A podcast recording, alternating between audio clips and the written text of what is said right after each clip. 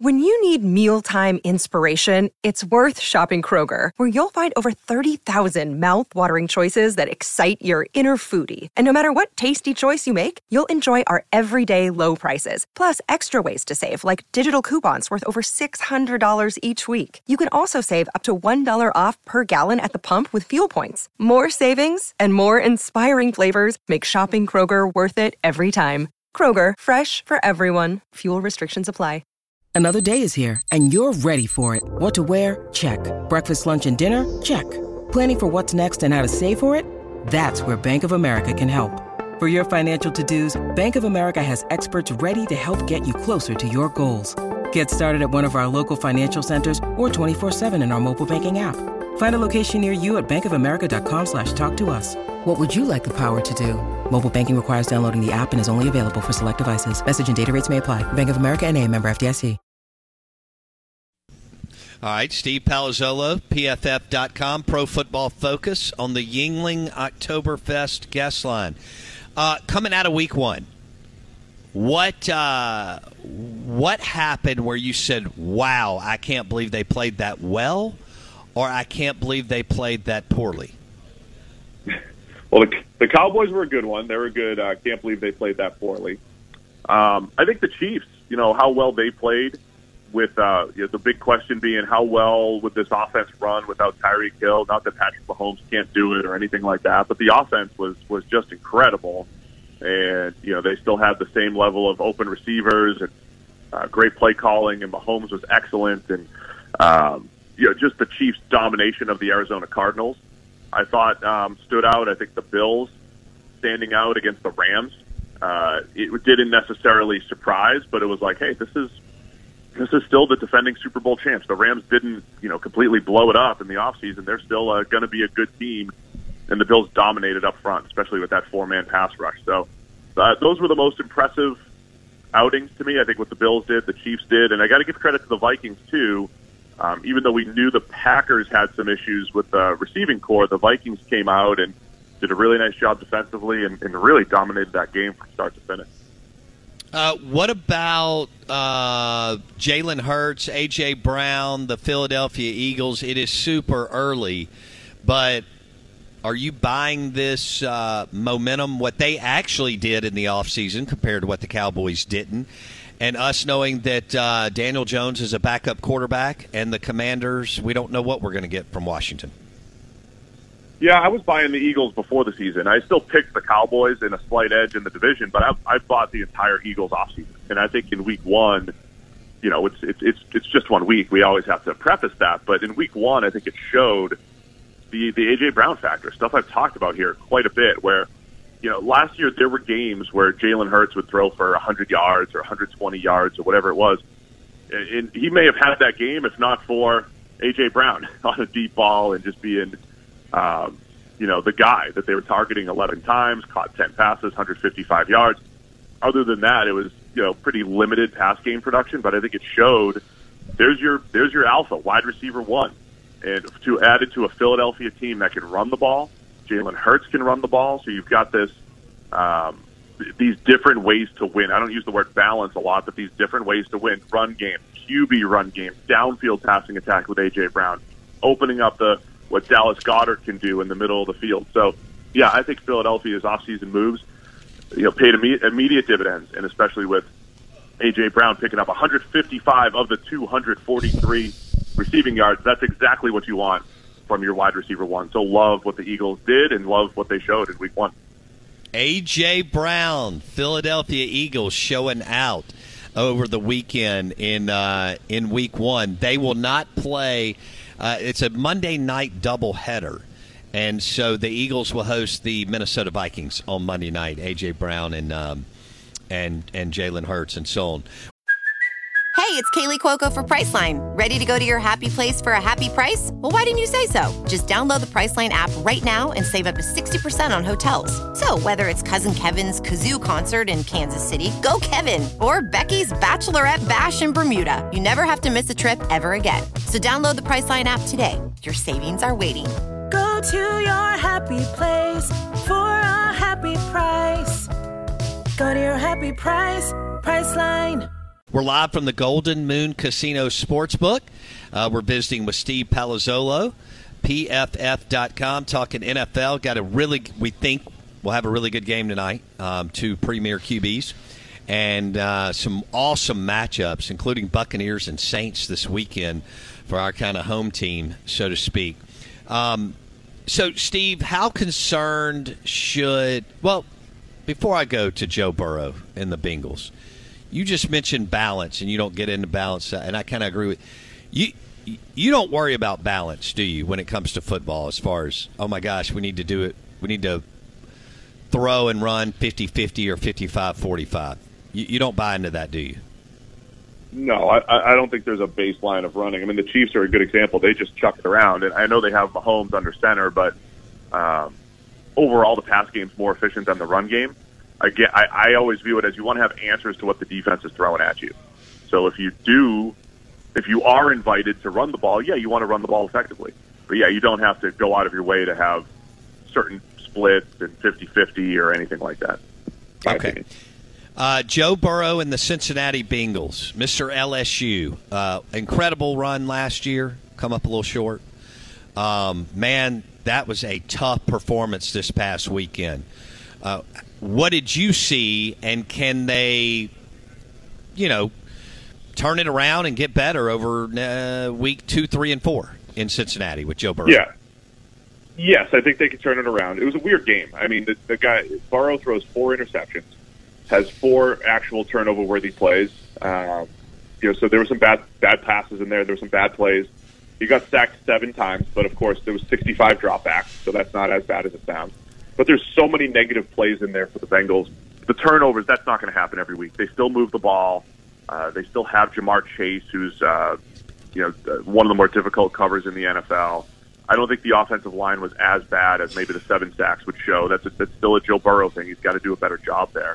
It was just a weird game against the division rival and the Steelers, who, last year they didn't do it, but the Steelers always play the Bengals tough.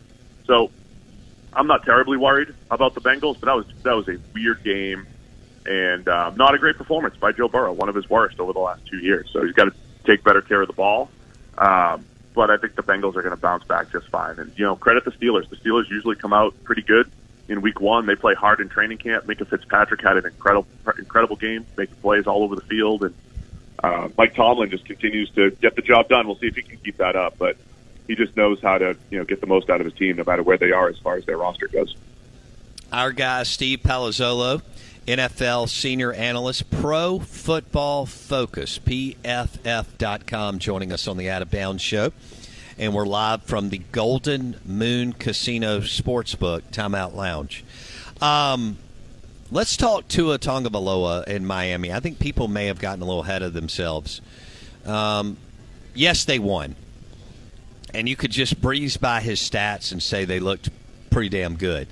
I still didn't think he looked that good, Steve. But you and your team see more than I do. How would you rate Tua's performance last weekend?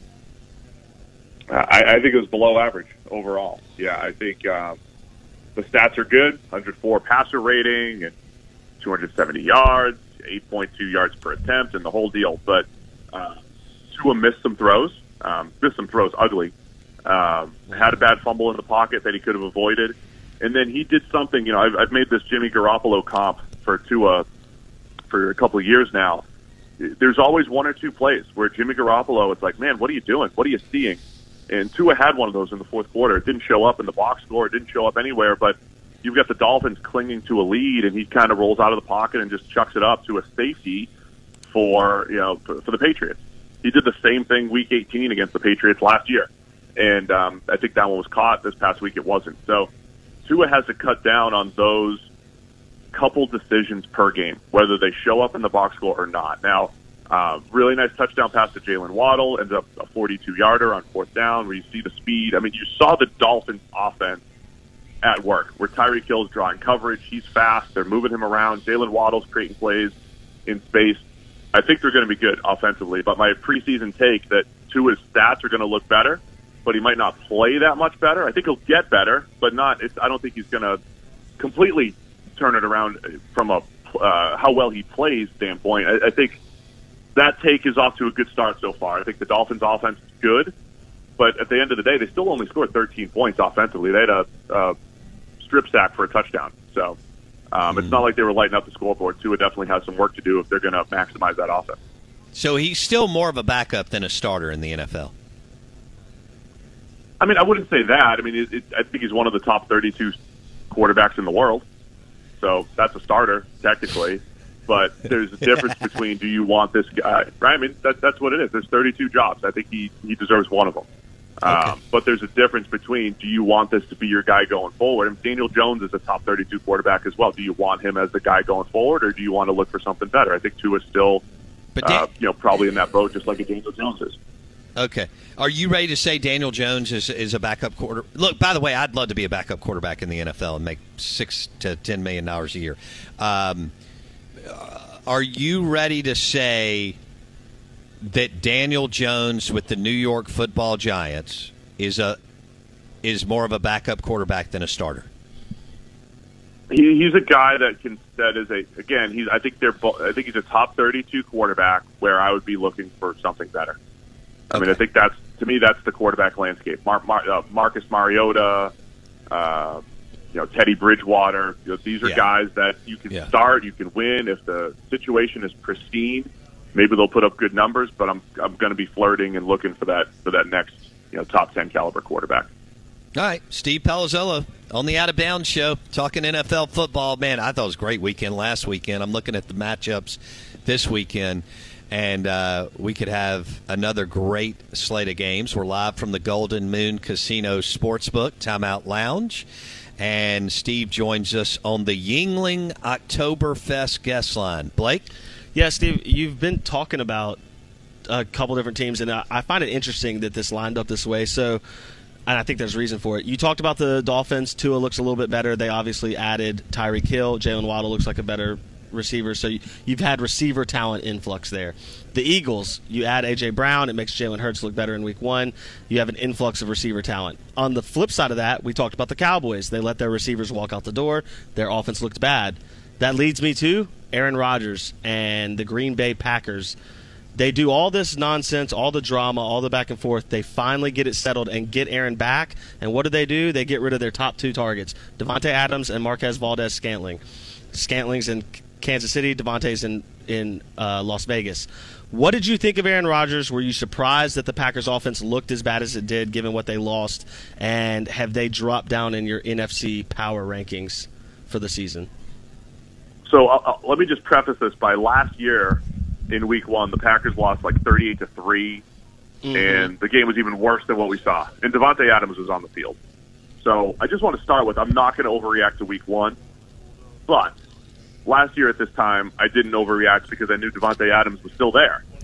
And right now, after week one with the Packers, I think all of the training camp reports that the receivers weren't on the same page as Aaron Rodgers, that there wasn't that consistency. All of that stuff is true, and I think we saw that in week one. Rodgers was holding the ball longer than he wanted to, had to take 4 sacks. He doesn't have that third down option. And the game started with Rodgers throwing a dime to rookie Christian Watson, who drops it. And I think Rodgers is in this world where, if you start to let him down, I mean, he has these bad games where he just started chucking it up, and he didn't look happy. All that said, I think Rodgers will bounce back against the Bears on primetime, like he did last year on primetime against the Lions. But this is a serious concern for the Packers, as other teams are loading up a receiver. They don't have anybody. Alan Lazard's going to come back off injury, but there's just no consistency there. There's nobody that you can just straight depend on in third down. I think Rodgers is still going to have a good year. He's going to have good stats. All that's going to be fine, but the Packers' goal is the Super Bowl. There's a few teams in the league where it's not about make the playoffs. It's like, man, we got to make a Super Bowl and win it.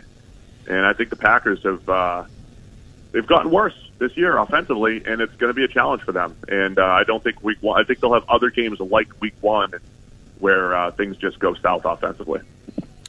Grand Canyon University, an affordable private Christian university, is one of the largest and fastest growing universities in the country, offering more than 270 programs online. In addition to federal grants and aid, GCU's online students received nearly $130 million in institutional scholarships in 2022. Find your purpose at Grand Canyon University. Private, Christian, affordable. Visit gcu.edu/myoffer to see the scholarships you may qualify for.